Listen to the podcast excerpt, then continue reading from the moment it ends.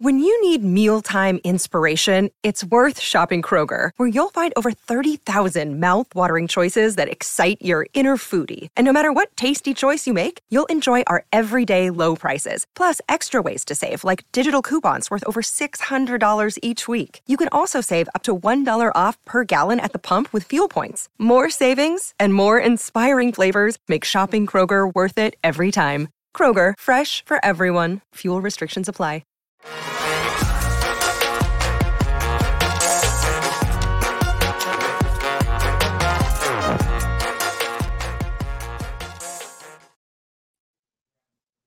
Hello, friends. It's PHNX Cardinals live on a Wednesday. I'm Johnny Venerable. He is Bo Brack. This is your premier Arizona Cardinal podcast. Like and subscribe. Leave us a five star wherever you get your programming. What's up to everybody in the chat as this team limps along here as we enter week six and uh, kind of duct taping this roster? We're going to talk yeah. about that. But of course, Bo Brack, the biggest absence to date with the Arizona Cardinals remains their franchise quarterback.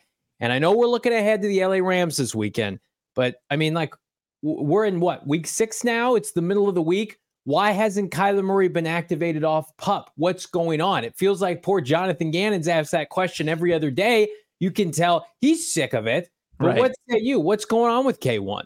I mean, you can see every kind of recycled, repackaged sound clip, video clip of Kyler Murray and answers about Kyler Murray and any kind of speculation on Kyler Murray. And You're going to come down to he'll be back when he's back, and that's what Jonathan Gannon has maintained.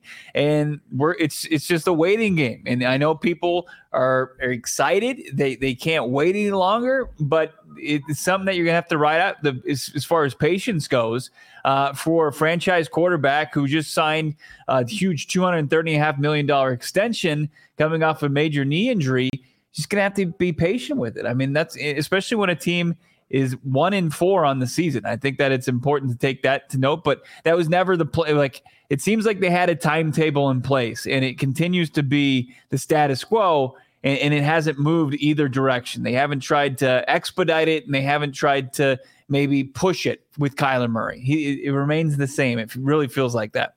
Well, what I've been told, what we've been told on this podcast is they want to give Kyler Murray two weeks of preparation in practice to get him ready for the subsequent game that he plays. So, hypothetically, had he been activated immediately coming off a pup last last week, whenever that was, with an eye set to play against the LA Rams, that of course that didn't happen. So again, this week, had he been activated, would have been an eye towards Seattle. So every week that you speculate that he could come off of the pup list, you then have to turn around and say he needs those two full weeks of preparation to get ready for that game. I know that you've talked about it, Bo, many times the 21 day window to activate him. I've been told by people I trust the Cardinals would like to get Kyler Murray two weeks of practice, barring something unforeseen, he'll play that subsequent Sunday. So if we're putting our tinfoil hat on, tinfoil Johnny here, you know, I wonder if the idea for this team right now, because they're very encouraged with where he's at, no setbacks have, have occurred know, Josh Dobbs came back to earth a little bit last week, of course, against Cincinnati. Ha- if he's activated immediately following the game or come Monday with an eye to practice next week, that would put your sights on week eight, the next home game that they have, albeit against a difficult opponent, not unbeatable in the Baltimore Ravens. So if I had to guess right now, optimistically speaking, I would say probably a decent chance he comes back and plays against Baltimore. Now, people can speculate. We've seen people in this media market say they're going to wait till November. I, I mean, that that to me, uh, if if they if we get to a point where it's past Halloween and Kyler Murray's not back taking snaps on Sunday for this team, with each passing week, I know that you want to be consistent with your mindset of making sure he's healthy, Bo Brack, but mm-hmm. you're also going to give yourself a very small margin for error with this team in vetting him enough to know whether or not he's the guy next year.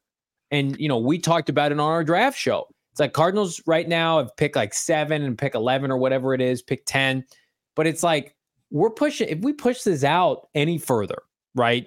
And even though Gannon's been on the record multiple times as saying he thinks a big chunk of the season they're going to have Kyler Murray. Well, week eight's like the midpoint. So anything after that, you get a sample size that's not great. And I I love K1. I know that he's been bought in this offseason, but you you need tangible evidence for this franchise to pick up the tab 45 50 million dollars next year. Do you not? No, you do. And you know, it also takes away, I guess, the uh the the level of of I, I guess the the the the game, right? The games that are left on the schedule. I mean, if he's playing, you know, half the season of a lost season, you know, what what is the what, what are the expectations going to be? You know what, what, as far as the people I, I, expect this roster to show up each and every sunday no doubt about it. But you know if they're sitting there and, and he comes back week nine let's say against maybe the cleveland browns you know and they're one in you know one in seven uh, you know i think that it, it's there's not a whole lot for the team to play for. You know hopefully it's it's a good stage. I, I feel like eight games you can see enough from Kyler Murray, but at the same time, like what is we've seen players come on for lost seasons for teams before. We see Devin Booker; he's done it a lot for the Suns before they really kind of found their stride. It's are, are you going to get a true taste and full sample of what Kyler Murray would look like under Jonathan Gannon, Drew Petzing, and, and with this new look Arizona Cardinals team? Well, my question though is, I, I get it, lost season, right? One or two wins before he comes back.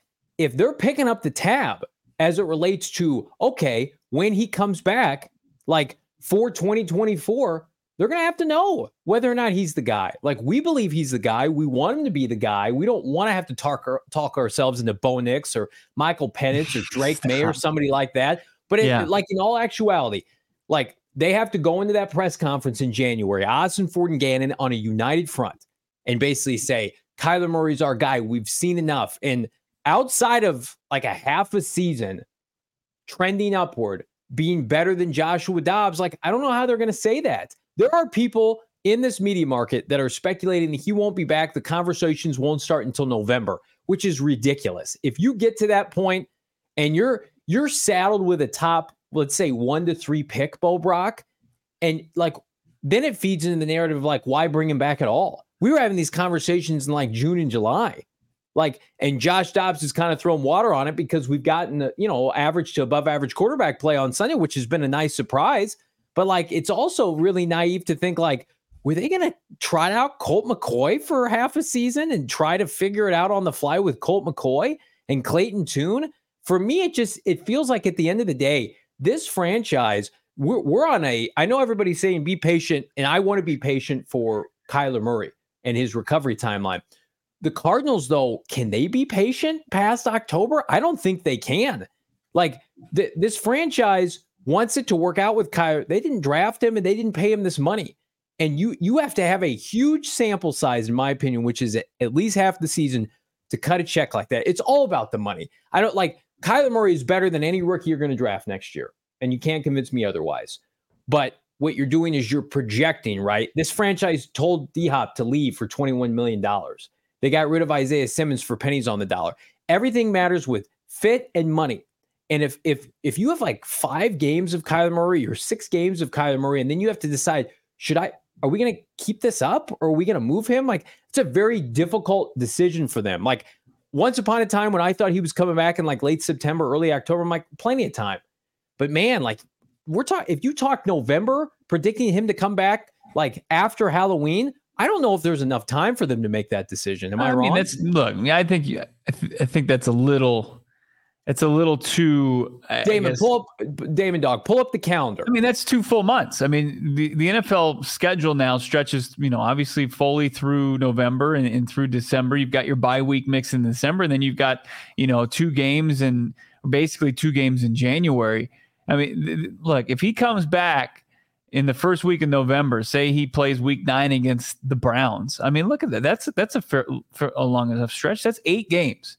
That's that's more than than enough. And you okay. know, for him to to pick up Drew Petzing's system, for the for Monti Fort and Jonathan Gannon to make the evaluation, and you also have to keep in mind the messaging around Kyler Murray from this organization.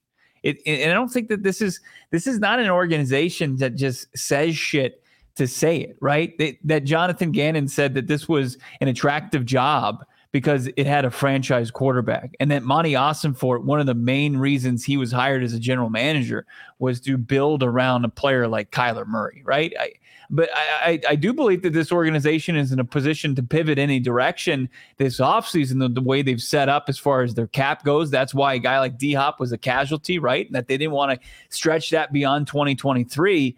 But Kyler Murray, like, I mean, I, I understand the impatience because you want, like, anytime – any seasons played and Kyler Murray's on your roster, you want to see him out there on the playing field. Uh, you know, there everybody wants that. Like it, it's a it's the best option usually. It's been the best sure. option. It's been the best homegrown option, and the electricity that he brings on the field week in and week out. It's it's tough to match, right? So you you got to match that with also. I, I think where the impatience comes in is this kind of this insecurity that like if we don't figure something out that there's going to be so many more questions left unanswered going into the offseason where i still think like if they are as cautious as possible and get them back in november that they're still going to have an ability especially this staff to scout him enough so especially when they couple with what's already been on tape with kyler murray to, to make a decision on him because it's going to have to be a quick decision like after the final whistle blows on the Cardinals regular season, that's when they have to start moving a to okay, this is going to be our plan to build around Kyler, or this is going to be our plan to move off of Kyler. Yeah, I, I again, I, I totally understand what you're saying, but I'm also talking about you know in generalities of team is struggling. T- team, you you mentioned it. You get to November, lost season, right? People are w- very much moved on to this prospect of having multiple top picks and, and next April's draft. We're we're kind of teasing it already. And then you're like, well, yeah, we got to get Kyler out there to see what we have. I don't know, man. Like you you mentioned on the schedule, like Houston, or excuse me, Cleveland, that's eight games. I feel like that's the cutoff for me. Like if if I'm Monti Ford and company, like but, but six, why? Six, I mean, I I don't know why like we would create this like draw games, this line in the sand. Six games when a team maybe has like two to three wins. Maybe they have four wins at that time. I don't know. You think that's enough time? Yeah, because uh, you think six game you could do it with six. You could evaluate somebody on whether or not to pay them 45 50 million dollars next year over six games instead of okay, we'll just play Joshua Dobbs and and we'll get a quarterback in April. Because but again, go they ahead. get eyes on him in the practice, you know, on the field. Well, that hasn't it, started yet, but they will. Okay, I mean they're they're going to get if worst case six games, right? If if they get him on the field two weeks before that, three weeks before that, I mean, they're going to get a. They've they've already got him in the classroom, right? They've already got him during film sessions. They've already got him in the quarterback room. They've got him in the weight room right now. They've got him rehabbing with Buddy Morris, and and they like everything that they've seen. So now, like I, I think the the next step, obviously, is to go from being cleared medically, be being designated to return getting back on the practice field, seeing what he looks like on the grass, hopefully getting him back on the playing field, and then making that that's the final evaluation of this. And yeah. you know, as much as you know, you, you see a team that has one win and a, and a guy that can elevate a team like that plays into it. You can't just kind of get carried away with it. So I, I you know, I, I think that just being excited about seeing Kyler Murray play football again plays huge role in this, and you can't be discounted to where ultimately he's not going to be able to play until he's cleared medically. And it, the, well, the, patience of that is is ultimately if if he comes back and he's he's damaged goods eh, you can't go anywhere with him. Well yeah you can't move off of him. You can't feel good about next year if he if he re-injures himself. And you know this podcast will tell you definitively gannon's infatuated with kyler murray. Yeah. so like i'm playing devil's advocate here because i think it's healthy to talk about this kind of thing. I'm not going to sit here and tell you like jonathan gannon everything you see is authentic with him he, he's a huge Kyler Murray fan, and he believes that his success long term here is, is tied to number one, right? But I also think we have to talk about the 800 pound elephant in the room is is the contract, right? And I, it's not like Daniel Jones money, thankfully, where that just kicks in, or you talk about like the Denver Broncos who are screwed with Russell Wilson, his money hasn't kicked in yet, but it is something of substance. And the quickest way, and we've seen this for franchises to turn it around, is get a guy on a rookie deal and you flush the roster and you build around them and you draft and develop well, which is what Keim was the key ingredient he was missing. So yeah, they have to be convinced like we can supplement the roster with with other key pieces that are not high price free agents. And they've already done that. So I'll, I'll give them credit. But you know, at the end of the day, I I me personally think it would be difficult to evaluate somebody before making a decision like that without half a season of a of a sample size. Like you and I were talking off air, like to try to do like the tush push and short yardage. No James Conner now. We how are you doing that with with Kyler Murray? He, like that, you're not going to be able to do that. Like, Why? but just little little elements like that. You're going to try that with Kyler Murray to be under I mean, how, how tall push? is Jalen Hurts? Six one. Yeah, d- dude squats like twelve hundred pounds. Kyler. Murray's stout.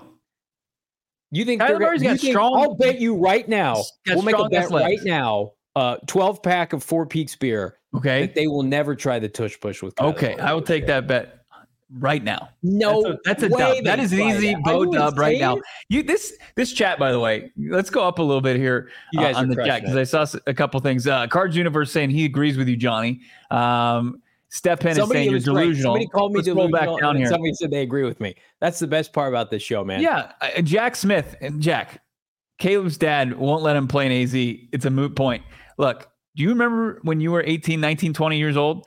Would you have listened to your father as far as him making your career decisions at that point in your life? Like Clay, Caleb Williams' dad, Carl Williams, isn't deciding where he's going and where he's not going. Our chat rules. Blaine in the chat. Pay him now, Bo. Ben, Johnny, buy the beer now. I mean, just, I do think that pe- Austin saying Johnny is right here. Uh, Like it's split on this, and that's why I think it's it it's healthy and How worth tiny do you think he is? You think I like don't- the other option is just like catapult him over the line? Like, You is that the next push? Put Trey McBride under center and do it with Trey McBride. I think that's a great idea. Strategy wise, That's fi- that's Drew fine. Petzing can call me and I'll give They're him not- some more good not- ideas. Kyler Murray has. I've never seen Kyler Murray under center unless he's taken a snap to end. the Guess what? That's happening. Kyler Murray's going to play a lot now. under center. fast forward and be like tush push fourth and inches. No, they're not going to How do that. tiny do you think he is? Like, I love Kyler you're, Murray. you're on the I- Twitter streets too much where, where every Kyler Murray tweet turns No, into, hey, he's on. short. He likes video games. And you think though he's not big enough to do the tush push that he's probably easier to, to push from, from behind to get over the line of We got scrimmage some- for the first really down. smart- we got some smart people in the chat. Not Ben. Ben, how dare you? I'll never get a Brock Bowers jersey. Steelos mom, I agree with Johnny. He's nailed it tonight. Nailed it. Eight games minimum for me. If you only play Johnny, six games, Yeah, I agree with Johnny. Let's hit the panic button. the we need to two- know now. not panicking. We're having a conversation. This is, I think I'm panicked. Come on. First Yeah. two to three will be settling into playing his first game in many months. We better see him. Uh, better see him versus BA. I, I do think again, learning curve, rust. Like, I don't know, man. I naively thought because of how they handled the offseason with Colt McCoy, like no fucking way they're gonna roll with Colt McCoy for half a season. That was that was clearly now we're seeing they were gonna do that. That was gonna be their plan. Then flight plan releases stuff, and you've got Hollywood talking, and we're doing shows about ahead of schedule. More AP, Adrian Peterson s comeback. And it's like now people are like, well, maybe November. That's not enough time. That is not enough time. Jamonte Ossenfort, God love him, is as shrewd as they come. This this is somebody that at the end of the day wants to restart the timeline on his roster. Yes, you need a franchise quarterback, but he's got infinite assets. Like you're going to pay Brock Purdy's making no money. Geno Smith doesn't make any money. The Rams could be in a position to take a quarterback. Like you got to be a, a 100% unequivocally, unequivocally sure that he is the right fit for your team. Now, I'm not saying Kyler Murray can't play. He's fantastic. I love Kyler Murray. He's the best homegrown quarterback they've ever had. But for this regime right now, I'm trying to think how they would think. Six games before you pick up the tab in January? That's that's asking a lot, man. That's a t- that's and I Gannon's going on ra- local radio saying we're going to get plenty of them. We'll have plenty of time. So which comes back to my original point. He hasn't said that just on local radio. I mean, he's maintained that the entire time. Right. I don't even remember where. But but again, like that, if that's the case, plenty of time is half the season. So that that clock needs to be Baltimore Ravens at worst. At worst, JG saying we're getting plenty of time. Johnny Venerable, we're not going to have enough time. we're not going to have it. I don't believe Jonathan Gannon. He's he's a wily guy. I don't I don't believe him there. He's he's just shrewd. you He's calling him a guy. liar? Like, No, I just think he's think doing that that- at a competitive advantage? I think that they are playing it safe here. Gannon and Ossenfort are playing with house money. They, in my opinion, they've overachieved this year. They've done a phenomenal job, right? Give it even with the with the record, like they're super more, way more competitive than people thought. People thought this team was a joke coming into this year. Mm-hmm. So when you're playing with house money and you've got a quarterback that is at least keeping you stable, I I need to see Kyler Murray for half a season with Drew Petzing and this team. Do I it. need that. I need that. I had. I need give me, no more, no less than eight point five games from Kyler Murray this season, or they're not going to make a decision. Kyler because there's not four years December. of tape on Kyler Murray. Jonathan Gannon, he's already expressed that when he even faced him, Kyler Murray the worst Ky- version of Kyler Murray, he faced him last year, his fourth season where he struggled the most. Jonathan Gannon knew how dangerous Kyler Murray is in that Philly game. When no he, Gannon, or he knows what it's like preparing for Kyler Murray. He knows what he is at his peak. All they need to know is if Kyler Murray is going to come back the same in the player that he was before the injury. I think that that's the biggest piece here. If he is, if he shows no signs of rust, if he shows like hey, that this this knee issue isn't going to linger and be something that's going to hinder sure. him the, the, rest of his career. Like how how much time do you need to show that? And I think that that's the important thing because I think you'll have the ability to pick up a guy's offense in in uh, Drew Petzing. We've already seen several quarterbacks, you know, pick up different iterations of this offense from Jacoby Brissett, you know, Joshua Dobbs. Deshaun Watson struggling a little bit, but um, you know, you've got I think Kyler Murray. They're they're confident that between the ears, he's he's more than capable For of picking sure. up what this, Drew Petzing wants to do offensively. Of this whole process, not even criticism, has never been about the football IQ and the acumen of Kyler Murray. I, I think that that got thrown under the bus by Michael Bidwill and company, which is really unfortunate because he's super bright, way brighter than he's ever given credit for. This all comes down to timing has nothing to do with Kyler Murray's rehab, how hard he's working, like who likes who. It comes mm-hmm. down to there are new people involved with this franchise, and they are clearly rebuilding. They doubled down on the 2024 draft, multiple picks. Kyler Murray's not back yet. And the, the longer you wait, and then the price tag and the intangible of the money factoring into it. You know, but who's, makes, whose decision is it ultimately to play Kyler? Theirs. Well, like, yeah. Everybody is saying like Jonathan Gannon says we're going to get him plenty of, of time. We're going to see Kyler Murray plenty in 2023, right? What's plenty? Plenty is not apparently not enough for Johnny Venerable's taste. It's not. It's like this organization needs to be making decisions. Like they're, buddy, they're well aware of that. Johnny, uh, they know that more than you do. They no. they know that. they're all, they're confident page. that they're gonna be able to see enough from Kyler Murray. Arees saying plenty is four games. Arees, what? Four games, and then you're gonna pay him fifty million dollars? Come on now. Like Blaine Clark. Regardless, was, you're going to pay him close to $50 million, whether you're paying him that or you're going to absorb dead cap and trying to send him out of town via trade. Because those Clark, are really I, the only options. I mean, as, far as releasing him, that, that's the worst of all reality. Amending my thought process. I was thinking K1 was coming back for sure all year, but Johnny's 100% right. If you don't at least try to get eight games or, or more, why bother? No chance uh, or reason to waste it. Both can be true. They're the, like Albert Breer, who again can sometimes be hit or miss, mm-hmm. is adamant that in about a week and a half, we are going to have the most active trade deadline we've ever had in the NFL because people are, are going to start hurling cargo off the ship, off the Pirates of the Caribbean ship in an effort to tank for these quarterbacks because these quarterbacks are so highly thought of. And mm-hmm. then there's the Cardinals, if they're potentially like one in seven, and it's like, yep, we're get Kyler's off a of pup. We need another week of practice. It's just like, what are we doing now? Like, either he's he he's ready to play a good amount of the season and you can evaluate, or it's just gonna be like here, white flag. Come on now. Who, who's waving who's flag. waving the white flags? Let's talk about those organizations real quick because it's important for the context of this. The, the Vikings, who are a very Vikings. viable team, look look potential. They're they're Fraud, they were fraudulent, right? They were they fraudulent. Uh, Kirk Cousins or Kyler Murray? Like, are you moving off of Kirk Cousins? Probably the decision's yeah, been made, right? Yeah. Okay, that's easy. That's easy. That's a layup. Yeah, Denver, sure. Denver. Yeah. Clearly, that trash. remember, remember organizational yeah. stability. That's right. hilarious. They're about to just sell everything at discount prices. They're about because I'm, I'm. This this situation is so unique. That's why it was such a it is hard sell for people last off season to take this job on. It's just like not only does the roster need reset, like the the quarterback is a known commodity, but he's coming off a huge injury and he's got a bunch of money coming his way. Like these are when when new people come in house we Bo and I were just talking about this with with the DCU with James Gunn. Like pe- people wanted their own people, People want their own people. Now, there is he going to be the John Cena peacemaker where he gets to say, or is it are they kicking him to the curb? You know, Ben Affleck, Henry Cavill. Are you saying style? that Kyler Murray's Henry Cavill? That's a pretty good comp right now. Henry Cavill goes on social media, is like, I'm back as Superman. And they're like, actually, Henry, nix that. We're not, that's not happening. I would say, I would say Kyler Murray is probably like maybe like a Jason Momoa. Like they haven't really decided yet. Is he coming back? He's got another movie coming out. How do we how do we pub up Aquaman 2? But really it's not part of our future. How do we pub up Kyler Murray this, you know, that's, that's insulting. That's insulting. I mean, Jason Momoa is a terrible actor. Kyler Murray's good at his craft. Aquaman 1 made a billion dollars. Kyler Murray made two Pro Bowls. I listen. I'll put a bow on this.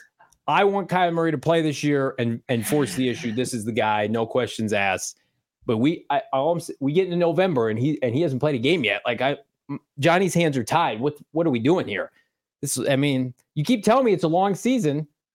Practice hasn't started yet. That's why I'm predicting right now he comes off a pup next week. I'll, I'll he's I'll, chomping at the bit, man. We've heard that. He is, yeah. Hollywood says he's happy, he's content with where he is in his rehab with the training staff.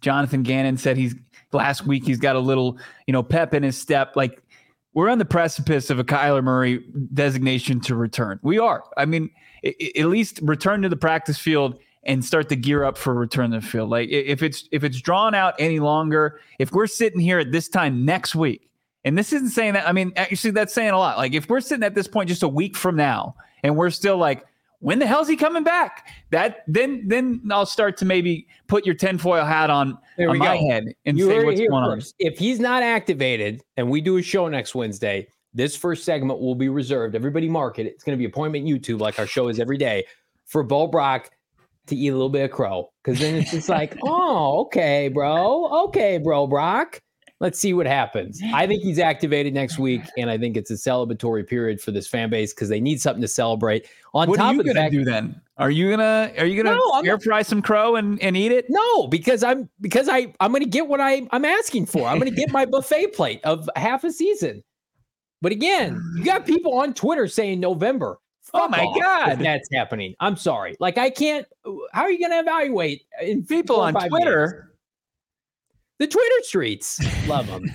love the streets, the Twitter streets, love the gambling streets. How about free cash? Bet 10, get 200 with our friends at BetMGM. Place your first BetMGM sportsbook wager. How about this? Thursday night football tomorrow, put a 10 spot. You get 200 back, regardless of what happens.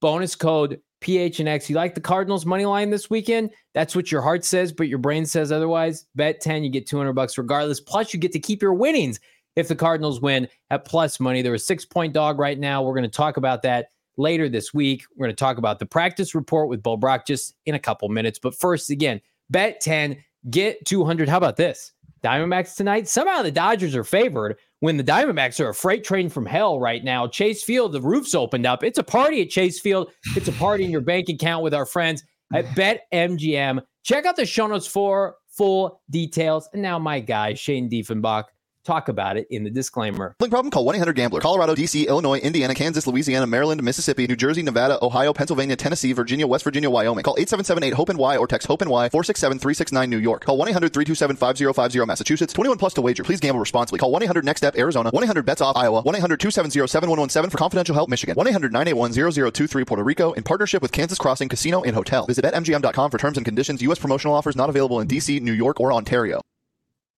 obviously living in the valley of the sun and protecting your eyes is so important but also you spend a lot of time looking at screens. Check out some blue blockers as well that they got at shadyrays.com they're not just about sunglasses they're about just protecting your eyes from all the dangers. It's gear built to last. Premium polarized shades. They also have the blue blockers as i said. They're independent sunglasses company that likes their their price point well under a hundred dollars. It's a world-class product but not for a world-class price. Sunglasses, durable frames, extremely clear optics for all your outdoor adventures or indoor if you're just sitting there watching your tablet, watching TV, you got those blue blockers. Shady Rays offers an insane protection program as well. If you break, if you lose your glasses, they're going to replace them basically, no questions asked. Save some coin while you go to shadyrays.com. Use the promo code PHNX and you'll get 50% off two or more pairs of premium polarized sunglasses. You can get it online, shadyrays.com, or you can go into their Kierland Commons shop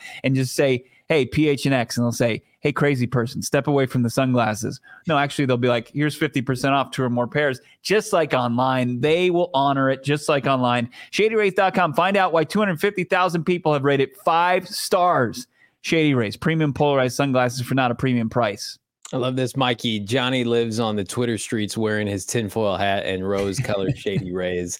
Uh, and then Ben, the Cardinal fan, just giving you a hard time. Listen, this is about having fun. That's what this podcast yeah. is all about. Informative, but at the same time, everybody's opinion is welcome here. And again, just trying to lay out all the scenarios, all the facts with this team. Uh, and you guys are you guys are the reason this this podcast is what it is. So hit that like button. Do us a favor right now. This right. you just serve this is just it's an appetizer in route to hopefully Kyler Murray coming back next week. But I mean, just gonna we're gonna have to wait and see. We were doing the mock draft simulator, not to get off topic, Bo, for um, a little draft piece we have coming out tomorrow and it says team needs, you know, for every team, and each team's got like th- four or five needs. Those MFers at Pro Football Focus, there's like seven needs for the Cardinals, and the first one on there is is quarterback. So, I mean, it's just like the perception of this team, man. Times are tough. Times are tough on the injury report, Bo Brack. You were at practice today. No James Conner, obviously. Go ahead. Yeah, I'll, I'll, say this. It's a little relieving to see where wide receiver one, why he was out of practice, Hollywood Brown. Because we went there today. We're in the indoor practice facility. We don't see number two out there. Hollywood Brown has been trending in the right direction the last couple weeks. Uh, scored a couple touchdowns. Obviously, had some some nice receiving yards games. He's been obviously the top target for Joshua Dobbs. He's in a contract yeah. season. Can't stand to miss any time, so you don't see him out there. A little concernicus, but now we see the injury report. So the Rams they practice a little bit later, Johnny. So we get the injury report. We just got it in, hot off the presses. Here it is, producer Damon Dog. The Cardinals uh, injury report for week six against the Rams are Marquise Hollywood Brown did not practice due to illness. So hopefully he's not too sick, but we're not dealing with anything from a hamstring to an ankle to a thumb. Just wasn't feeling well today. So that's why Marquise Hollywood Brown was out. Didn't see anything. Also was who was sick was Elijah Higgins. So maybe they just ate the wrong, they ate at the same place together. I don't know. This is pure speculation there. Jalen Thompson, maybe far more concerning.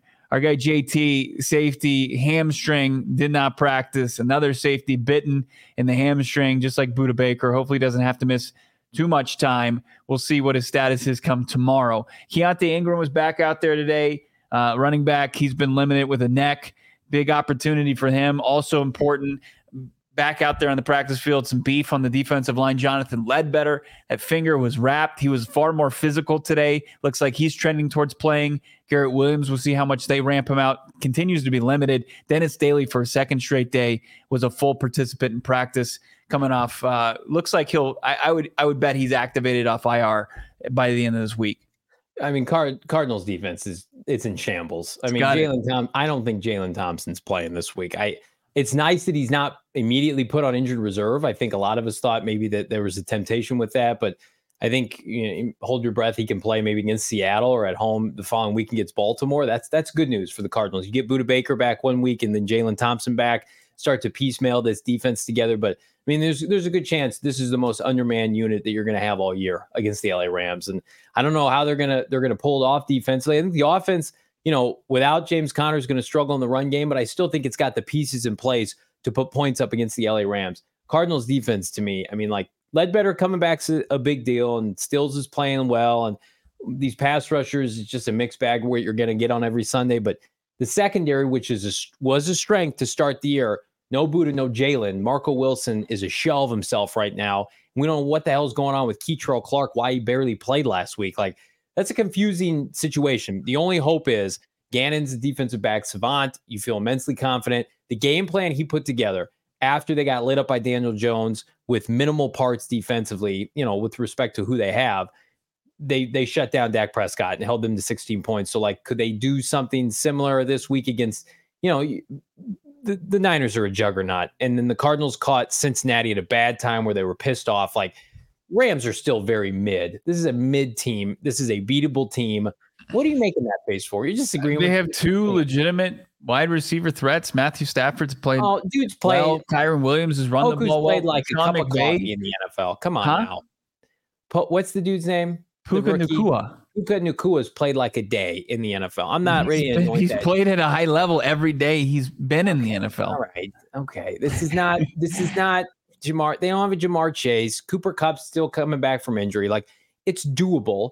But I, I again back to my original point, like I'm not I'm not looking forward to watching the Cardinal defense this weekend. I think listen, they're just trying to duct tape this together until they get some players back. Yeah, they got popsicle sticks and, and duct tape and crazy glue. They're just trying to figure it out. Yeah, Yeah. it's it- it's gonna be it, it could get ugly. They they need to have a tremendous game plan. They need people to step up. If they get Ledbetter up in the inside and they can take advantage of of maybe uh, uh, it's being a it's a rebuilt offensive line. That's what's going on in, in LA, and it's not even close to to where they need to to be to truly protect the player like Matthew Stafford at his stage in his career. Like you make him uncomfortable, and, and it doesn't matter who you have down down the field with Cooper Kupp and, and Puka Nacua. So if you can make him uncomfortable, if you can force some misthrows, misfires from Matthew Stafford, and you can get some interceptions, that's the recipe for success against the Rams. But if you don't show up, if you allow, you know, close to 20 receptions between the two of those wide receivers, just kind of like you gave up 15 catches to to Ja'Marr Chase, or you let Christian McCaffrey, the stars of, of the previous two teams, run rampant, you're going to get your ass kicked again. And it, it's going to be a tough Sunday. But look, are they not, are they vulnerable? Absolutely. I think that they, they are, but they're, a two and three team as well. Like they're, they're an under 500 team as well, but they do also have firepower that if you, sh- if you don't show up, it's going to be rough. And especially with this personnel. So Ledbetter, it's encouraging. The safety position, absolutely got it. You got to wait one one more game before Budda Baker's back and ready to go. Hopefully, not that much longer for Jalen Thompson. You know, we like what we've seen from K'Von Wallace. Andre Chachere needs to bounce back after a tough game. You need the corners to step up. You need Marco Wilson to have his best performance of the season. I know. Is it insa- is it the theory of insanity definition of insanity? Probably at this point. Uh, talked to Kei'Trel Clark today. You know, he, he wouldn't really he wasn't like pressed on it, but he was asked about it, and he wouldn't really answer. You know, whole head on why he only saw forty nine percent of the snaps. That's a good sign. So, you know, and, and Andrew and, and Antonio Hamilton wasn't, you know, outside of kind of knocking in and out of the lineup with, you know, he had to go through concussion protocol during the game on Sunday. Like I thought he played fine. Alex four ninety nine. Don't downplay the Rams, Johnny. We did that last week, and a mobile burrow took us out, uh, or took it to us, I should say. I'm not downplaying them, but I what I've seen though is a stark like reverse with a lot of people in this fan base basically saying like we're gonna get blown out by the Rams with Cooper Kupp and Puka and Matthew Stafford, and I'm like. Sure, that could happen, but like Cardinals can also beat the Rams. This is not an unbeatable team. Like, I think at the end of the year, they're going to win like six, seven games. Like the Bears just beat the Commanders, who beat the Cardinals, and we feel like the Cardinals a week later probably could have beaten the Commanders. I think the Cardinals are a part of a group of about ten teams in the NFL that are pretty interchangeable, assuming that they have their parts and pieces. Now the Cardinals are missing players. The Rams, I think, are pretty vanilla in their back seven. I, for me, it's just this is the Niners. We knew what they were. They're, the, in my opinion, they're the best team in the league. The Cardinals beat the Cowboys. Like they, they could conceivably beat the LA Rams this weekend. That's all I'm saying. Like, do I expect them to? We're going to talk about it on Friday's preview show. But they're a six point dog for a reason. But again, like I, I feel like I've seen this game a ton of times where Stafford just is, you know, erratic and inaccurate, and you get after them and they lose. Like that's that's possible. Ever since they won the Super Bowl, this is a below 500 team. Like I don't I don't care about like they're re- reinvigorated offensively. Like they're under 500. And I think like potentially this could be the best best version of the Rams we get all year. I think they could continue to regress. Stafford would get beat up. They start selling off parts at the deadline. My biggest fear with this team is that they tank so hard they end up getting Caleb Williams to come to LA right in his backyard. But eh, again, mid. I- the definition of mid. They they look like a seven and ten team. You're telling me the Cardinals can't beat a seven and ten team? Sure they can. But they the Cardinals also have the ability, like if if if they're underprepared, ill prepared Right, for, for this smoked, for passing sure. attack, it- it's. I mean, look, look at the the Rams in the second half against against Philly. Now, Philly's personnel is they they've got legit players on defense. Their new defensive coordinator hasn't been able to deploy them nearly as well as Jonathan Gannon did. But at the end in the second half, they go punt, punt, punt, downs, and that's it. That was their offensive performance in the second half. And Like that would be Nick Rallis if he can if he can get you know close to a, a repeat performance of that or even half of that. The way that Drew Petzing and this in in Joshua Dobbs have been performing in this offense for for the bulk of this season, like I think that that's it's a winnable game. there are like four great teams in the NFL. Then there's some really shitty teams, and there's a bunch of stuff in the middle. And like, I don't know where you think the Cardinals lie. If they're in the bottom tier, if they're in the lower part of the middle tier, whatever. Saw uh, we talked about it yesterday. I saw people have this team like mid twenties in the power rankings. Like the Rams are another loss away. They almost blew a game to Indianapolis and Anthony Richardson. Like they're another loss away from being a part of the bottom tier, like an afterthought this year. They're not beating the four. The Rams are not going to beat the 49ers. They're going to get smoked the second time they play the 49ers. The Rams do not have a great shelf life as the season progresses. They're old and they're untalented in a lot of places. So again, like I just everybody's saying like they're not going to win. I don't know if the Cardinals are going to win or not, but the we're treating I feel like we're treating them like San Francisco. Stop doing that. Nobody's treating them like San Francisco. Oh, I've should stop. You should stop saying like, "Well, the San Francisco is going to beat the shit out of the Rams." Like, okay, that's San Francisco. Arizona Cardinals were facing the second worst offense in the NFL last week, and they didn't really have any prop. Joe Burrow and Ja'Marr Chase got right against the Cardinals defense. Well, the yeah. Cardinals Yeah, faced I the worst offense in the NFL, and they surrendered 31 points in the second half. Daniel Jones, they couldn't get him off the field. So there should be, uh, uh, like, everybody's antennas should be up. They should be concerned about this. This defense needs to have a bounce back performance in some capacity. They, Well, they have Is, to. po- is that possible with the players that they have though? It's I, I, have to. Like, what are you just gonna go Yeah. tit for tat? You're just gonna go score, score for score? Tip for tat. Johnny overlooking Sean McVay blowout incoming according to Jordan P. I think the McVay shines come off a little bit. Like I again, like won the Super Bowl. That's great. Loaded team. This is This I might be his know. best coaching performance oh, to get out of here. They're two. The Cardinals. should can't you give it like look? I am all about shading and, and crushing LA, right? No, get You're your a LA fraudulent fan base down. that You're barely exists, right? They only jump on the bandwagon when Bo's they're got a good. Dodger jersey on underneath his Hell shirt. He's no! Stop! LA fan. Stop spreading that crap, Johnny. But and, and yes, I, I agree. Yeah, I mean McVay is the cringe lord, but he's a damn good coach. He really is. And and you can't just LVL seven. The. Rams. The Rams are not better than the Cowboys, who we beat. I don't think. I don't know if the Cardinals are going to win. I would say, like again, the folks in Vegas think the Rams are going to win by six points. So I wouldn't. I don't know if I'd bet on the Cardinals money line today, unless you're using BetMGM and get a free two hundred. What I'm saying though is like they can win. They can beat the Rams. They can go into LA with Joshua Dobbs and run the football and beat the LA Rams. Like, did I ever feel like that about you know Cliff Kingsbury a lot? No, I thought they would get their ass out coached. I think the Cardinals have a coaching upgrade, which I think is going to make them viable in a lot of these games. That's why I'm optimistic, even still for the rest of the season, especially when you get Kyler Murray back. But the Rams. This is the most mid team I've ever seen in my life. Ever seen in my life. You got a quarterback who could be retired next year. Donald, who could be dealt at the deadline. Cooper Kupp's got mm-hmm. one leg, and everybody's anointing a rookie after a month of play. My guess is everything evens out, and the Rams end up with about six, seven wins, and they start selling off pieces. Mid, mid level, scummy Rams. I think the Rams are making the play. Get out of here. Get out of town with that. Who's saying that? But Twitter, the Twitter street. you, We're not too- gonna. You're far we're gonna get blown out by 30 points. Nobody- right. Nobody's saying that on this pod, Johnny. We're here in reality. Okay, I No, want you to not. tell you we're in a We live safe in space. delusional fantasy land. Let's talk about the offense. We, we, Okay. we've spent all this time, 43 minutes into this pod. Like this video, by the way. Running back situation. You got Adam Schefter that you pointed out to me. Hey, Keaontay Ingram's listen, uh, number one on the depth chart for the Arizona Cardinals. Yet you're with Emari Demercado, and he's basically like the number one fantasy football pickup. So tell us, give us clarity on what's Wait, happening with this. Why? Why did you? Why did? Why did I point out the Adam Schefter thing? Because you because he was just like looking for liner, Oh. liners in the depth chart. Be- because I tweeted out before Schefter the actual depth chart of the Arizona Cardinals, and Keaontay Ingram was RB one. You think Adam Schefter's just sifting through the depth charts? I think Shefty stole my quote tweet you? information. Did I miss Huh? that? Did he quote That's- tweet you? Yeah, that's what he did. Oh man, I apologize, Bo Brack. I didn't know you got down like that. You got quote tweeted by Adam Schefter today? No, I should have. If he Oh, was, if he was a respectable reporter, So you think Adam Schefter took took what saw what what you posted and then regurgitated it in I his think own he did. tweet? Wow. Why didn't we leave the show with that? That's huge. Damn. Regardless, Sorry, Bo. Pouring out for? Bo Brack today.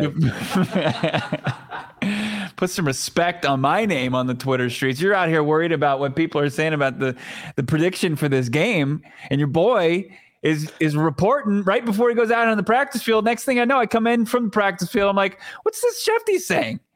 And he says the exactly the same thing. He's stealing takes like Dov. He's That's right. basically Dov, Dov the, uh, the Twitter stealer, Adam Schefter.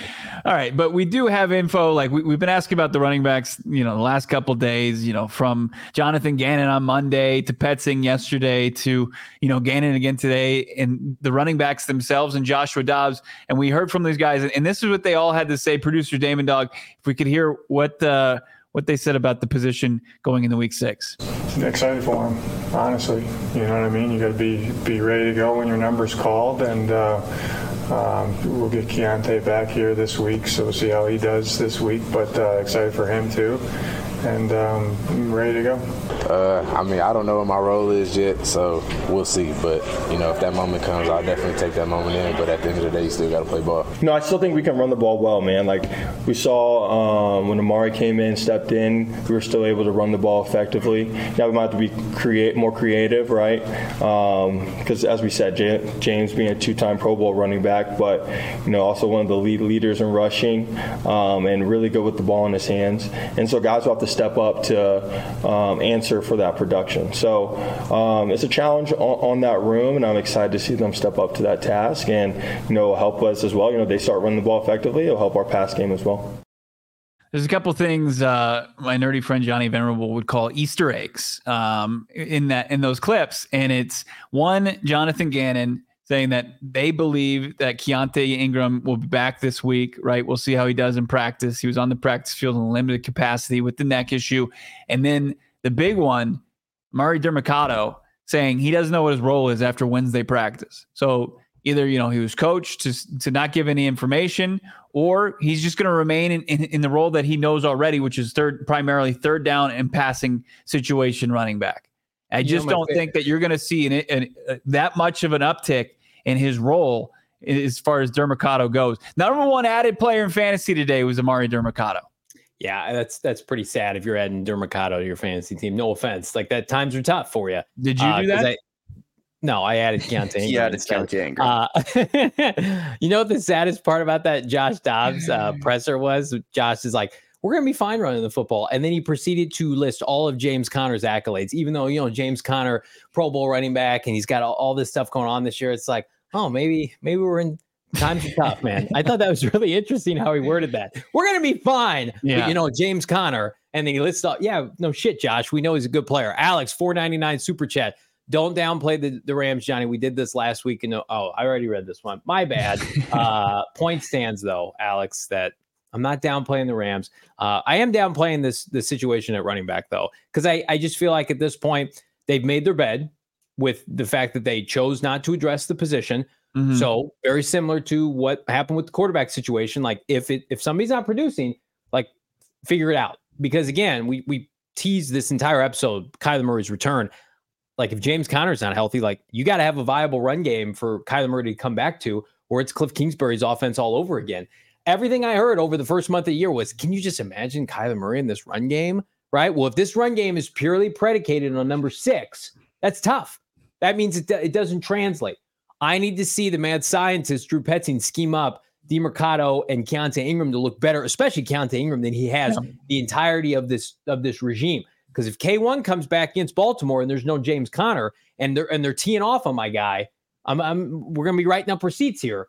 No, it wasn't the run game. It was maybe James Conner averaging 7.7 yards per carry before he went down. So I again, can we table set for Kyler Murray, assuming that he does play soon? We've seen at least on the right side of the offensive line that they can they can bulldoze some rush lanes, right? That what they're doing with Paris Johnson Jr. and, and Will Hernandez, it- it's enough that any kind of uh, pedestrian type running back can find a hole and get yards and put yourself in second and third and manageable. And I, my expectations might be low for that just to be the bar that I'm setting for these running backs, but I'll take that. And you know, Demercado already showed you know little signs, especially on eh, the the drive that he scored a touchdown, found kind of a rhythm. You know, where he's going nine yards, eight yards, eleven yards. I mean, that you'll take that. You'll take that. Now, I'm not saying it's going to happen every down, but you, you do have to consistently, you know, find holes and, and also not be a part of negative plays. And, I think that's where the concern for Keaontay Ingram because we we we're, we're a little snake bitten from how he's performed early in the season. I mean, the Washington game, it's like every time he touched the ball, they weren't just losing a yard or two; they were losing chunk yard. They were losing four or five yards. So Drew Petzing, Keaontay Ingram. Joshua Dobbs, the offensive line, everybody has to be on the same page and get Keaontay Ingram geared up to to show some success and and for the first time in his career, you know, be a guy that gets about four yards per clip. Yeah. They can manufacture it. Like they're not going to have a traditional workhorse. I would imagine like the carries are, if they're not split like 60 40, that doesn't mean they can't ride the hot hand if somebody gets going. Like Demercado, I'll give him credit, look better as the game get on. Rhythm carries, right? Like Keaontay Ingram could be the same thing. Like you give a guy seven to 10 carries and a half, they're going to start to pick up some confidence here. So maybe that's the plan. Hey, who who can get going for us? I don't like the idea of like pulling a guy every other possession and and and interchanging. Like the Cardinals clearly want a workhorse. That was James Conner. They got to figure out which one of these guys can do it next. We're going to talk about CeeDee Lamb here in a second. But first, I want to remind everybody. I mean, we got Baltimore right around the corner. Is that the game in which Kyler Murray returns to the playing field? Well, do you want to risk it or do you want a biscuit here with Game Time? Game Time, your premier ticketing app scored some uh, seats for my wife and my son. Took him uh, to his first Cardinal game last weekend. They had a blast. Two tickets, upper bowl, but good seats, 60 bucks the day before, plus a $4 parking pass. So you're talking sub $70 to go to an NFL game, root on your favorite team. And again, like I, I think the Cardinals right now are a hot ticket, especially when K1 comes back. You want to grab some some real estate for the Cardinals at State Farm Stadium using the Game Time app. All you got to do Download the Game Time app, create an account, use that bonus code PHNX. It's going to take $20 off your first purchase. Terms and conditions apply. But again, create that account, put in, I did it, bonus code with my wife because I already used mine, whatever. PHNX, $20 off. Download the Game Time app today. Last minute tickets, lowest price guaranteed seeing there's Diamondback tickets actually available. You could probably jump in right now if you procrastinate it. Maybe you're in the downtown area. You can get yourself some NLDS Game One tickets. They're they're right there. It's it's right at your fingertips. If you still want to get in the door, and you can find some decent deals. I think I see you can find some for eighty bucks. Game time promo code PHNX. Use the code. What eighty to sixty bucks? Not too bad. Save yourself, get a churro dog, stuff your face for a pool party well, pool party could be going down. That's uh, that that's seems cheap. like something PHNX needs to make happen is renting out that the pool area. Yeah. For all of their employees. Is it available on game time? We'll have to figure out later. If your if your decision is maybe maybe uh, lower key evening, hopefully watch the pool party from your home grab some Burrito Express. Stop by one of their many value locations. Get one of your favorite burritos. Check out what they've got going on. Burrito Express, always doing it up real nice with the burritos. Uh, check them out. They've got the OG bean and cheese. They've got the machaca. Can't go wrong. And then, of course, if you don't want to do it tonight, get maybe a breakfast burrito uh, in the morning. Check out that Tempe location, always filled with Sun Devil athletes, including our guy Jalin Conyers. They're they're big on community service, supporting ASU athletics and their athletes. Such delicious food. We love Burrito Express. Check them out on Twitter at Burrito EXP. Great follow, great fiery sports takes on all Valley Sports. Burrito EXP on Twitter. Check out all their Valley locations, especially that Tempe location we appreciate Burrito Express and what they provide. And it's good to be appreciated, right? I feel mm-hmm. appreciated. Bo does. Does CeeDee Lamb feel appreciated as a member of the Dallas Cowboys? Well, be the judge of that. Jerry Jones, the owner of the Dallas Cowboys, was basically asked about his usage, gave some vanilla answer, nothing about overwhelmingly, let, let's get our number one wide receiver the football, right? They were very critical of his usage potentially during the San Francisco 49er blowout. Well, then Richard Sherman went on Skip Bayless' show. I can't even remember what it's called now. First take or first things first or whatever. Basically said that CeeDee Lamb's not a number one receiver. So CeeDee Lamb has taken some shots this week, which is unfair because you know this podcast we're big supporters of CeeDee Lamb, not just because he's Kyler Murray's ex teammate, because he's mm-hmm. a damn good football player. He should have been drafted to this franchise over Isaiah Simmons. Well, it should be noted CeeDee Lamb does not have a new contract. Got a fifth year option picked up. Mhm. Basically playing on a one year deal next year, despite making a Pro Bowl last year. But he's underachieving this year because of the offense. No Kellen Moore. So that begs the question, Bo Brack. The Arizona Cardinals, assuming that they keep Kyler Murray, everything's good to go, copacetic, right? You got Hollywood Brown, he's a free agent. Mhm. Would you entertain the idea of the Arizona Cardinals potentially approaching the Dallas Cowboys? CeeDee Lamb will be 25 next spring, trading for CeeDee Lamb and reuniting him with Kyler Murray. Does that do anything for you? What what would it take to get CeeDee Lamb? I would say you would probably have to give up a one. And mm-hmm. you would And then- probably have to do it with Houston. If Houston's one, hypothetically, is like 17, 18, 19. That's probably what you're going to have to do. Stefon Diggs, once upon a time, went to Buffalo from Minnesota for like the 20 ish pick in the draft or mm-hmm. somewhere in the 20s, right? So again, you're not going to trade a top 12 to 15 pick for him. But I think if the Houston pick starts to fall because, you know, CJ Stroud's a revelation, that's what it would take, in my opinion. Would you be willing to do that? I will pass on that opportunity. Okay. Just because you got to give up draft capital, high draft pick, right? That that coveted Houston pick that would be a player that you could turn into a starter for 5 years before you're having to extend them.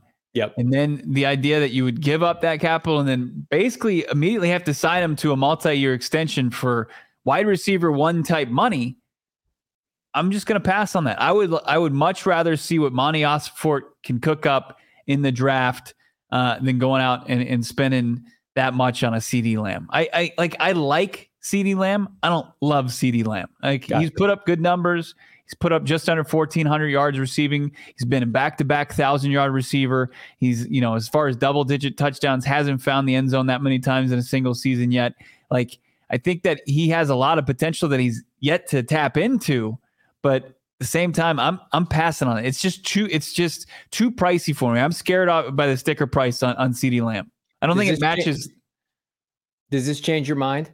Okay. What if I told you that CeeDee Lamb took to Twitter, the Twitter streets, and changed Bo Brack Mhm. his Twitter avatar photo to a picture of he and his guy, Hollywood Marquise Brown, number five, Oklahoma Bros, taking all cowboy associated paraphernalia off of his Twitter and then responding today. I retweeted it, laugh out loud, basically responding to the disrespect coming from Richard Sherman, maybe some of the fan base coming after CeeDee Lamb.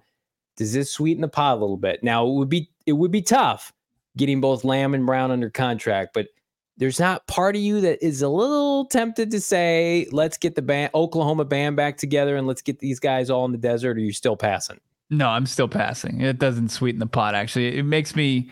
It's a little turns me off a little bit as far as bringing him. Like it's disgruntled in, in Dallas. Uh, they're not playing well. You know what's what's going to happen when the, things don't go right here. When we talk about what Monti Ossenfort's vision for this team was, and I don't think this this matches up with it. I agree. Uh, I, I wanted to lay out all the facts. These are the I facts at hand. I were going to be on the other side. I'm not. I'm not. Once upon a time, I would have been all for trading for CeeDee Lamb. I think now you're getting too close to a position where you have to pay him. I mean, the Hollywood Browns having a better year than CeeDee Lamb this year. It's like, Mhm. and you're just going to let Hollywood walk and then trade for CeeDee Lamb. Plus, like Michael Wilson is the future at this position for this team right now. He plays outside. Well, Hollywood Brown plays outside. Like, does CeeDee Lamb play the majority of his time in the slot? But like, can you pay a big time slot receiver that kind of money? I, I for me, it just the timing doesn't line up. It has nothing to do with CeeDee Lamb, the player or the person. And I, but I think that you know, Kyler can have a close relationship with CeeDee Lamb, but then have his teammates and win games with Michael Wilson and Hollywood Brown and maybe Rondale Moore mixed in, maybe a Marvin Harrison Jr. or even Bo's boy Brock Bowers. But I just I feel like CeeDee Lamb to me for this franchise is just I know they like big receivers and and he would fit that build, but he reminds me kind of like Amari Cooper before he went to Dallas. Just an, an okay player for the Raiders, and then maybe he got a little bit better after his trade. Mhm. He, I mean, he's not as good as Justin Jefferson. He went before Justin Jefferson, but he's better than Jerry Jeudy. And then obviously, what happened with with Henry Ruggs was was was tragic. But he's he's just a he's a 1B type of receiver. He's not a top five to seven guy. He's in that next tier. And for the Cardinals, I saw somebody point out in the chat the Cardinals are not a CeeDee Lamb away and then paying them from being competitive. That's that's absolutely correct. Uh, I, I, agree with that 100%. Um, and, and don't you, I mean, as, as much good as there has been in CeeDee Lamb's career, and he's, he's absolutely been, you know, the 17th overall pick in that draft, first round wide receiver. He's, he's, I think he's lived up to that billing, but there's also been moments where he goes missing. Like, uh, remember the game in 2021 against Dallas? The Arizona Cardinals were struggling, yeah. and like they they took CeeDee Lamb out of that game plan, and I've seen it a lot, you know, and, and it's happened far too often. I think in 2023 with Dallas, and you know their loss to the to the Cardinals. I mean, he, there were plays where a six round rookie was able to get the best of him in one on one matchups, and Kei'Trel Clark. Yeah. So uh, like he's a really good receiver. And in a perfect world, like if, if you had a roster and he was part of your receiving corps, it's great. It's a, probably a strong receiving corps. But at the same time, like, are you going to give up the world in draft capital and then pay him what it's going to take to pay him? I just think it's just too rich. And Monti yeah. Ossenfort's not going to be in, in the CeeDee Lamb business for those reasons. No, and it, again, like the Cardinals can make it work with, I think, the receivers that they have. Even if they don't get Marvin Harrison Jr., and if there's a scenario in which they find a common ground with Hollywood Brown, you you like where he's trending in this offense. Like you can't dispute that. Hollywood Brown's been a good player for this team. I mean, dating back to last year, even. I mean, he's he's contributed at a semi-high level since they acquired him. Like, would they like a mulligan on that and take Tyler Linderbaum? Probably. But it's not like he's been a vegetable. I mean, that that catch and run that last week for the touchdown, making people miss in the open field, like you want him on your team, just like you want a CeeDee Lamb on your team. But there are very few receivers in the NFL, Bo Brack, that are worth giving up, you know, premium picks, especially for a team like the Cardinals who need every single pick to be able to rebuild this roster to a vi- to viability, right? And and CeeDee Lamb, you know what he is? He's a luxury the Arizona Cardinals just can't afford. The Cardinals are are pinching pennies. They're going to the grocery store, and it's like I really need Nutella or should I just get you know the, the, essentials for my family? I really want this Pez dispenser, but you know what? Let's just get the eggs today, right? That, at the end of the day, that's what CeeDee Lamb is. So, um, but uh, you CeeDee Lamb gets brought up on the Twitter streets with this fan base, and I get the fascination of CeeDee Lamb, Hollywood Brown, Kyler Murray. Like I'm not numb to that, naive to that. Here's yeah. what I will say though: Michael Wilson has has made things much easier for Cardinal fans to stomach because this franchise, before Michael Wilson arrived, and knock on wood, he's still got to complete the season and, and be a trending up player, which I think he will be. This franchise could not develop receivers, right? And the guys that they did develop left, and Christian Kirk and John Brown. So I got the the fascination of let's just get all Kyler Murray's college buddies back together. We'll do that in Arizona. I, I think now it's like let's just let Monti Ossenfort find receivers like Michael Wilson and company in the draft and then pay them no money and then while you're paying Kyler Murray 45 to 50 million dollars. So I'd be a hypocrite if I came on here and said, well, you can't pay Kyler Murray, but then you also have to get C Lamb and give him an extension. Just the timing doesn't add up. Right. Yeah. It just when you're facing this part of the rebuild, it's you got to focus your draft capital on those premium positions and fill out a roster that way. And you, you've you've had some good success early on finding those wide receiver. You found a wide receiver in the third round. You've got some yeah. decent guys on your roster, and then you look at the upcoming draft, and they're they're intriguing prospects outside of Marvin Harrison Jr. Like if if MHJ becomes available to you, it's a slam dunk, right? You yep. take the big six three wide receiver, and we talk about it more on tomorrow's you know PHNX Cardinals draft podcast. Uh, you got his teammate there in Ohio State too, who's 6'1", 205. You got a yep. kid out of Florida State, Keon Coleman, who's 6'4". It's like they're big bodied wide receivers that Monti Ossenfort's going to do his homework on and be able to lock into potentially to a four to five year rookie contract that would look great in Cardinal white and red. Yeah, I mean Cardinals have so many picks it should be illegal. And speaking of illegal, it's illegal Pete's baby. Uh, happy hour is going on right now. So the minute this show gets over, uh, I want everybody check on out Illegal Pete's. They got 12 locations. Happy hour goes on from 3 to 8 every single day at all 12 locations. So not only can you get a margarita on the house with the with the uh, happy hour, but you've got burrito bowls, tacos, salads, nachos. It is so much fun hanging out on the patio, patio beers with our friends at Illegal Pete's. I love the queso. My son loves the queso. We just we go through bowls of them. We're at Illegal Pete's. We're watching postseason baseball. We're watching college football. It's just a great place. You want to hang out with your family, have some delicious food and drink responsibly, of course. It's Illegal Pete. It's my go-to spot this fall. It's my go-to spot over the summer, cooling off with those margs. Now it's my go-to spot this fall patio beers. You can't beat it. Illegal Pete's the go-to spot for 28 years here in the Valley, Bo Brack. My go-to spot for all Arizona Valley sports info, news, of course, go phnx.com. Howard Balzer just published a brand new article today. You got to check it out. It's a banger. Also, you've got so much going on around the Valley. You've got Jesse Friedman churning out Diamondbacks articles. You got Craig Morgan with the puck about to drop on the Coyotes season. Also, the Suns are about to tip the regular season. is going to be here in no time. Check out what Gerald Bourguet is churning out there for PHNX Suns. It's all there. Go phnx.com. Get full access be, by becoming a diehard. I mean, we talk about it, we chop it up in the chat for about an hour, hour and a half every day. It continues, it's nonstop in the member Discord. Get access to that. Only way to do it, becoming a diehard. You get that Discord diehard access. Don't miss out on it. Go phnx.com, the PHNX locker. Get gear like Johnny and I are wearing. He's got the Hollywood sign on Camelback Mountain. I've got just the standard PHNX flag shirt. Uh, check it out, phnxlocker.com. Michael Wilson, we were wondering where the hell is Michael Wilson for three quarters on Sunday against the Bengals, and then Joshua Dobbs finds him for a big, big play to start the fourth quarter. And Josh Dobbs, I asked him about that, like, what what was the reason why we didn't see Michael Wilson. He said, "You know what? I texted Michael Wilson immediately after that game, and I said, "Hey, man, it's it's unacceptable for me to just find you for the first time in the fourth quarter, and we're going to fix that." So you like to hear that Joshua Dobbs is kind of taking accountability for that, and there's already been there was immediate conversation about how that doesn't happen again. Well, Bengals secondary is legit. Lou Anarumo is a great defensive coordinator, and so I'm sure they had a plan after seeing Michael Wilson, the damage he did against San Francisco. Like we're gonna blanket him, but I mean, you got you saw it. You got to force the ball to this kid.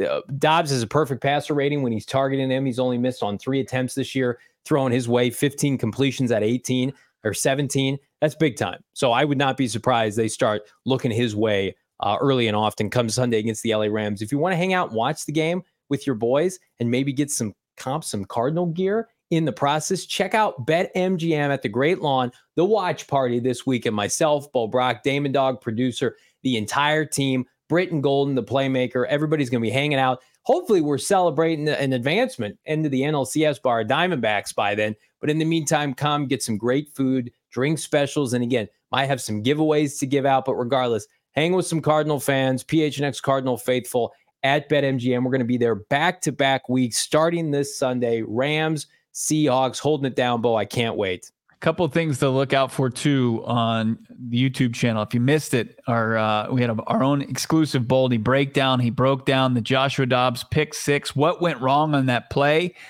Baldy breaks down. Uh, I botched the full interview yesterday with Baldy. Yeah, you, you can blame your boy for that, but we did have Baldy on. You can see it. It's live right now on this YouTube page. Make sure you subscribe. You like the video. You like this video. And then tomorrow, we've talked about it a little bit. We have our first PHNX Cardinals draft show. We're breaking down our first Fab Five, the five prospects that we're looking at that the Arizona Cardinals are going to spend. They're not one, but two top 10 picks on. Right now, Ooh. is it seven and 10? Yeah. Seven and 10. Who are they going to use? Here are some five prospects. They're going to be right in that area that can immediately help this Arizona Cardinals team out. We're going to talk about a, a name I see in the chat right now, Brock Bowers. We have a, a heated debate about Brock Bowers. Um, I believe we call him a, the forbidden fruit of the Arizona Cardinals. Ooh, and uh, yeah, we're going to get into full draft conversation because let's be realistic with things. The Cardinals have one win. They have two premium picks, and we're not going to delay any of the draft conversation any longer. They have more first round picks than they do wins through five weeks of the NFL season. That's okay. We're winning off the field with all of you here at PHNX Cardinals. Like this video. Let's get this video to 150 likes. That would be mwah, Bon appetit for everybody. Drop a like. Again, love the conversation, love the dialogue. Everybody is always welcome here. Come share your opinion. Bo and I do it every day because of all of you. Like and subscribe. Leave us a five star wherever you get your podcast. Draft show out tomorrow. Game preview. Cardinals at LA come Friday. For Bo Brack, I'm Johnny Venerable. We'll see you later.